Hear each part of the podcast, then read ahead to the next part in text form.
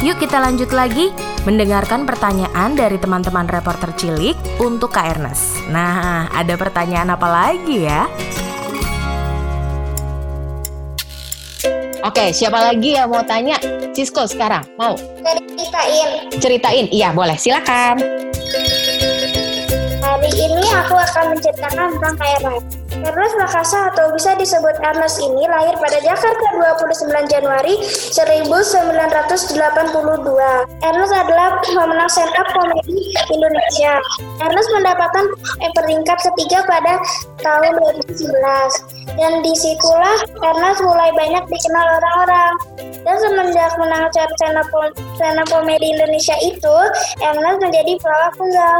Ernest Prakasa pada akhirnya juga menerjunkan diri ke dunia film. Awalnya Eras hanya sebagai aktor, namun sekarang Eras menjadi produser, sutradara, dan penulis. Tetapi Ernest juga menjadi presenter loh. Dulu juga Ernest Prakasa sempat terjun ke dunia musik, yakni dengan bergabung dengan Universal Music lalu ke Sony Music. Juga beberapa film Ernest yang mendapat penghargaan yaitu di Indonesia Box Office uh, Award, Piala Maya, Festival Film Indonesia, Festival Film Bandung, dan dan Film Bandung. Dan itulah kisah-kisah Ernest Prakasa hari ini dari saya. Wah, terima kasih Sisko. Itu bahan browsingnya kayaknya ya. Lengkap ya. itu emang bener ya Kak Ernest pernah uh, ada di dunia musik? Pernah dong. Aku paling lama tuh di Sony Musik dulu tiga tahun setengah. Mm -mm. Aku itu adalah membantu artis-artis atau musisi-musisi uh, untuk mempromosikan lagu-lagu mereka. Jadi misalnya aku yang bagiin lagu-lagunya ke radio, aku yang bagiin lagu-lagunya ngirimin video klipnya ke televisi dan lain sebagainya. Oke. Uh, lahirnya bener ya tadi Kak Ernest tanggal 29 Januari 1982. Betul. Sisko nyari di mana? Keren amat deh si Sisko nyarinya.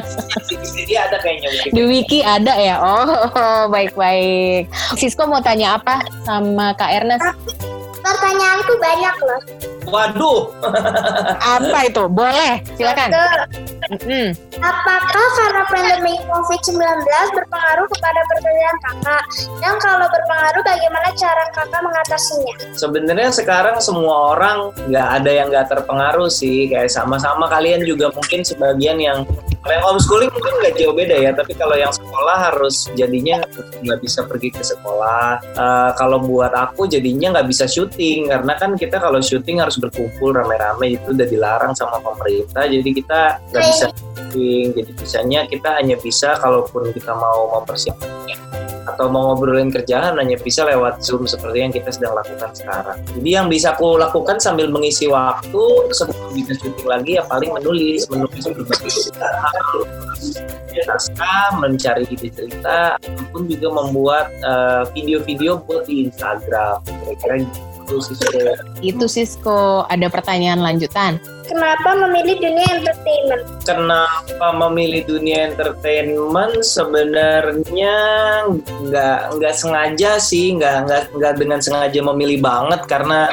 ketika aku lagi kuliah itu waktu itu dapat peluang nyambi sambil kerja sambil cari uang itu sebagai penyiar radio dulunya. Terus akhirnya karena penyiar radio itu dunianya kan dunia hiburan ya jadi akhirnya keterusan deh keasikan gitu jadi awalnya nggak sengaja tapi keterusan gitu Um, kayak Kak Desta dong. Kenal gak Ernest sama Kak Desta? kenal dong kenal banget Desta mah Uh, terus ada lagi.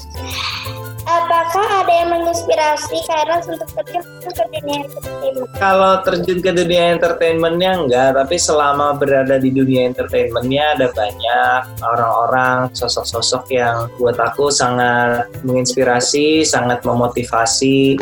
Salah satu contohnya temanku Raditya Dika, mungkin kamu tahu Raditya Dika? Pernah baca bukunya Raditya Dika nggak? Eh, belum deh. Tapi pernah nonton filmnya? Pernah pernah. Itu salah satu temen aku, uh, penulis juga, sutradara juga, komika juga, orangnya sangat kreatif, sangat hebat. Ada banyak sih teman-teman yang uh, memberikan inspirasi di Itu Sisko. Ada lagi? Em, kenapa tidak lagi melanjutkan di dunia musik? Oh, kenapa nggak kerja di perusahaan musik lagi gitu ya? Iya, karena waktu itu uh, ketika ketika aku kan nyobain uh, apa uh, masuk jadi komika itu kan karena ada perlombaan sebenarnya awalnya ada perlombaan di uh, TV di Kompas TV ada perlombaan stand up komedi.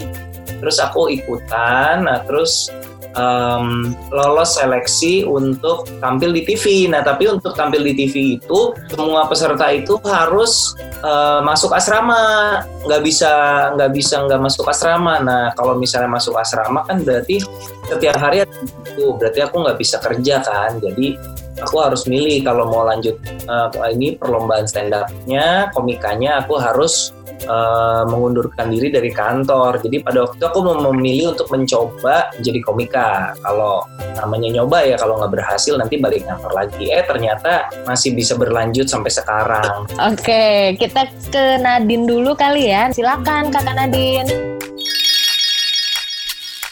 Hari ini saya akan bercerita tentang Kak Enas. Kak Enas Prakasa adalah seorang sutradara dan aktor yang sudah membuat beberapa film. Disutradarai oleh Kak Enas Prakasa, Imperfect pada tahun 2019. Film ini dibintangi oleh Jessica Mila, Reza Rahadian, Yasmin Nepper, Karina Suwandi, Kiki Narenda, dan masih banyak lagi. Enos Prakasa juga sempat membintangi beberapa film. Oke, terima kasih. Iya, film yang perfect film terakhir yang aku kerjakan dirilisnya di bioskop bulan Desember 2019 kemarin. Betul sekali. Terima kasih, Nadine. Iya. Oke, Nadine mau tanya apa?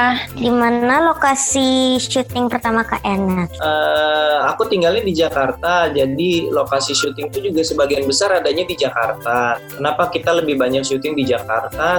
Sebenarnya uh, karena kalau syuting di luar kota itu mahal, biayanya besar karena kan kami orang filmnya, krunya, pemain filmnya semuanya tinggal di Jakarta. Jadi kalau misalnya kita bekerja di luar kota, maka kita harus biaya pesawat terbang, kemudian uh, hotel dan lain sebagainya.